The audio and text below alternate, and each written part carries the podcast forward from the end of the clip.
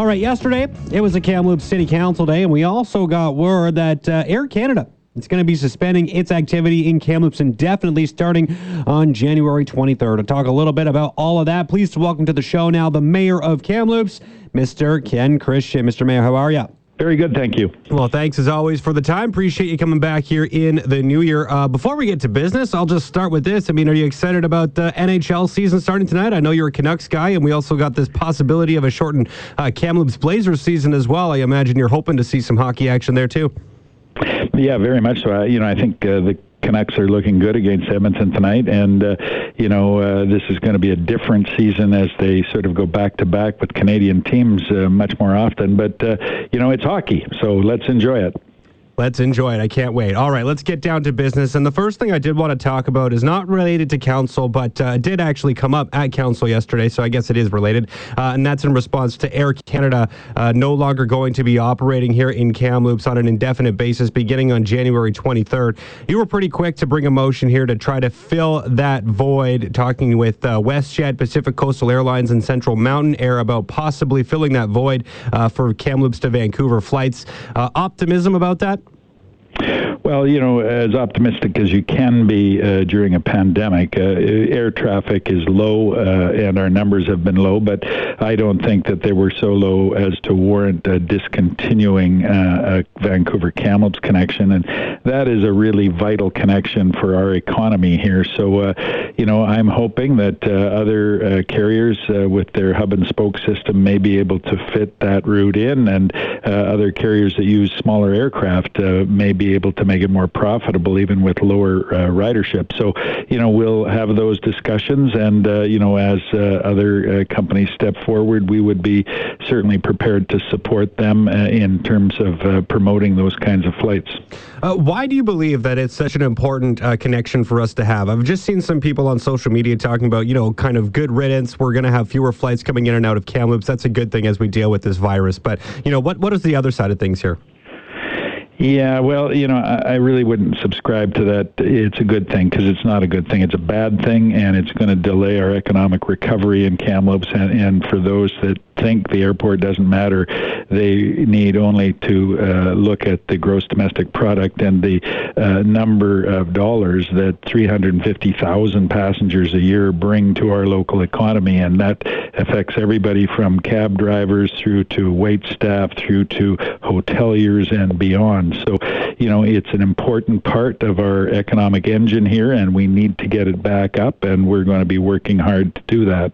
And, and I did see that, uh, you know, in relation to Penticton already getting Pacific Airlines to come on and sort of fill some of the gaps that are being left there. Um, so I imagine that bodes well for the prospects here in, in Kamloops as well. And, and um, I, I guess just you know how how much work has to go into this and do you think once uh, another airline if there was one to come in and sort of fill that void that that could potentially take over for Air Canada or is that something that might not uh, necessarily be viable it would kind of just be a short-term solution no, I, I would hope it'd be a long-term solution. You know, the problem we've had before is that uh, you know Air Canada has uh, cut rates to uh, try to discourage competition on that route, and uh, I think that the uh, private sector should prevail and, and competition should prevail, and that if we can get a carrier with the right size uh, equipment to take that over, I think it's very sustainable.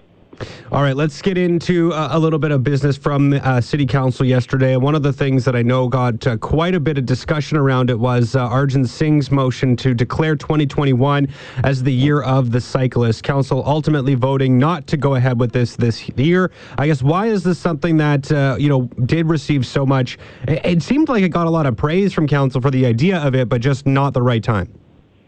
Yeah, you know, I, I think that's exactly it. It's a it's a great uh, notion, uh, and uh, you know, I think uh, for the cycling community, we heard uh, loud and clear from them that we're very much in support of that. But you know, the other side of that is, you know, how do you pay for it, and uh, what other things you not do because you're going to expedite the completion of capital works to support cycling. So, you know, good discussion, good good debate, and and I, I think right to a, a councillor everyone was uh, supportive of cycling uh, and certainly supportive of active transportation and connectivity and those kinds of things. But there was uh, some concern about the process and certainly concern about uh, you know the uh, timing of this in, in the face of some of the other challenges that we have as a community. Yeah, so active transportation obviously still a priority for council, but we are still trying to deal with the pandemic here and maybe, you know, kind of take it one thing at a time. Yeah, and and let's not forget that we've uh, put two and a half million dollars per year of your tax dollars into active transportation, and uh, you know we uh, made that decision in uh, 2017, and uh, we're starting to roll out projects now that are part of that. There'll be another one coming out uh, actually in our next meeting on the 26th that speaks to the connectivity of the Upper Sahali and Aberdeen area into the Hoctum Trail. So you know those things are in the works, you know, and we're producing them in in house as best we can, so that uh, you know there's a, a pace of, of work that can be done uh, with the resources that we have, and you know it's ambitious to uh, try to compress it, but I think that would be expensive as well as ambitious. Uh, here with the mayor of Kamloops, Ken Christian, sticking with uh, transportation, uh, transit funding was also discussed. Some restart funding from the province to you know continue to boost transit here in Kamloops. This seemed like a, a bit of a no-brainer. Yeah, well, uh, anytime someone's offering you money, it's a no-brainer. Get get your hand out there and, and tuck it away. But uh, you know, I, I think the reality is that uh, we're operating a, a transit system uh, with about 50% of the passengers that we used to have. So, you know, we need to rebuild this system. Uh, you know, a large part of that is uh, Thompson Rivers University and, and getting them back, and, and a large part of that is the airport, and, and you know so everything's sort of connected here. But uh, you know the uh, uh, service for uh, students, the service for uh, seniors, the service for people going to and from work uh, has to be there. And, uh, you know, we need to use this money to maintain both the routing and the frequency of buses that we have through this dip. And we will do that. And there's part of that money that we will be sending to the to Tk'emlúps te Secwépemc to, to support Route 18, the new route that we have onto the KIB land. So, you know, there's uh, I think it's a good news story all around, and I think it it recognizes uh, the fact that uh, governments, both the British Columbia government and the government of Canada, uh, realize that communities are struggling with their public transit systems, and they they have to provide that kind of support if they're going to survive. Yeah, well, it's definitely something I think all communities need. Right? Not everyone can afford to have a car, so we need some sort of transit system, and and happy to see that the commitment is there from uh, both a local level and a provincial level uh, as well. Uh, wanted to talk a little about the wildfire mitigation uh, application for funding grant under the uh, 2021 Community Resiliency Investment Program through uh, UBCM. Um, you know, this seems like something that is probably really important work to make sure it continues to get done on an annual basis, as we, you know, don't have to look very far in, in recent history to know uh, the concerns around fires.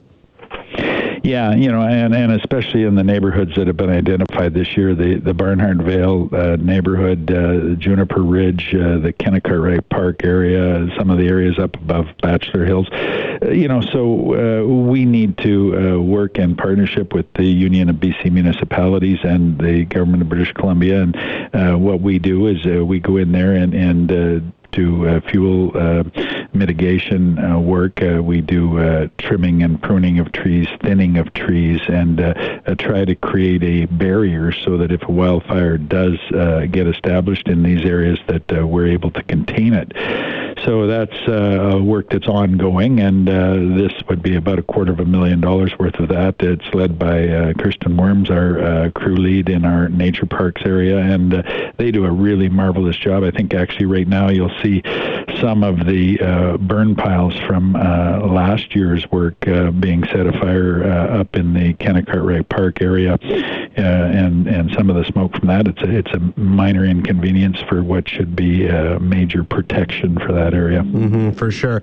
Um, all right, last thing here. Let's go from fire to water. We've talked about this a number of times now in the last couple of months, but the uh, Noble Creek irrigation uh, system, the concerns that are coming with that, needing for it to be updated in the not too distant future. Um, I know there was a lot of concern about uh, about this proposal from property owners about them, you know, kind of receiving the bulk of the cost laid on them. Um, So, council decided not to move ahead with things as it stood at the tail end of last year, and now coming up with this Noble Creek Irrigation Task Force, which is going to include some property owners as well. Why do you think it's so important to have, you know, um, people who are going to be directly impacted by this new system when it does get built be a part of this task force and be a part of the planning process here?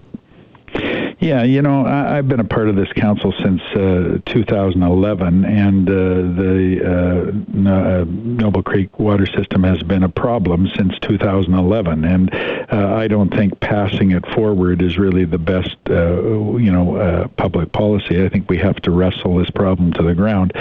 We do know this that that system is beyond its natural life expectancy. It is going to fail. When it does fail, there's going to be lots of fingers pointed, and I don't want them to be pointed at the city of Kamloops. So uh, our staff have, uh, you know, been uh, tasked with getting a user group together, and so they'll have three members out of the 27 users out there that will participate. We hope to have three members from the provincial government, hopefully the Ministry of Lands and Water Resources, as well as the Ministry of Agriculture. And we'll have three senior members from our staff, including Mr. Trowan. So uh, they're going to be uh, working on uh, looking at uh, the funding envelopes, uh, what would be the best option, whether it be uh, continue to be operated by the City of Kamloops, whether it be operated by the users themselves, or whether they look for alternative water supplies out there. So all of those things are on the table, and there will be discussions and engineered solutions solutions for that. Uh, what is the unknown is uh, what uh, degree grants will be available for mm-hmm. that kind of thing. This is a $14 million problem, so it's not a small problem, and you know we need to uh, get a solution so that agriculture in that area is sustainable. So, uh, just based on that, uh, and talking about how you want to wrestle this problem to the ground sooner than later, are you hoping to see kind of a defined solution, at least identified, before this term of council comes to a close? Yeah, the, the task force work is uh, intended to be done in 2021. So, uh, you know, they will probably meet, uh, you know, once a month or, or better, uh, certainly in the uh, early stages, to uh, get a plan together as to how they're going to mine the grant system and, and look for other solutions and, and then come back to council. And council will ultimately make a decision about where we go with this. But it's a decision that has to be made. Often with these difficult decisions, you like to just just kind of you know, put them under the carpet, but uh, that does not solve the problem. And and so we're going to have to deal with this, and and uh, we're going to come up with a solution that hopefully is acceptable to everybody. I don't imagine everybody's going to, you know, be rallying around mm-hmm. it unless it's some kind of miracle. But uh, you know, I, I think we have to uh, look at the cost of this system and the cost of operation and the economics of agriculture and, and a lot of the things that were discussed yesterday by council. Mr. Mayor, thank you so much for the time as always. Appreciate this. Uh, Happy New Year to you and uh, look forward to doing it again soon. Thank you for the opportunity. All right, anytime, Mr. Mayor. That is Kamloops Mayor Ken Christian.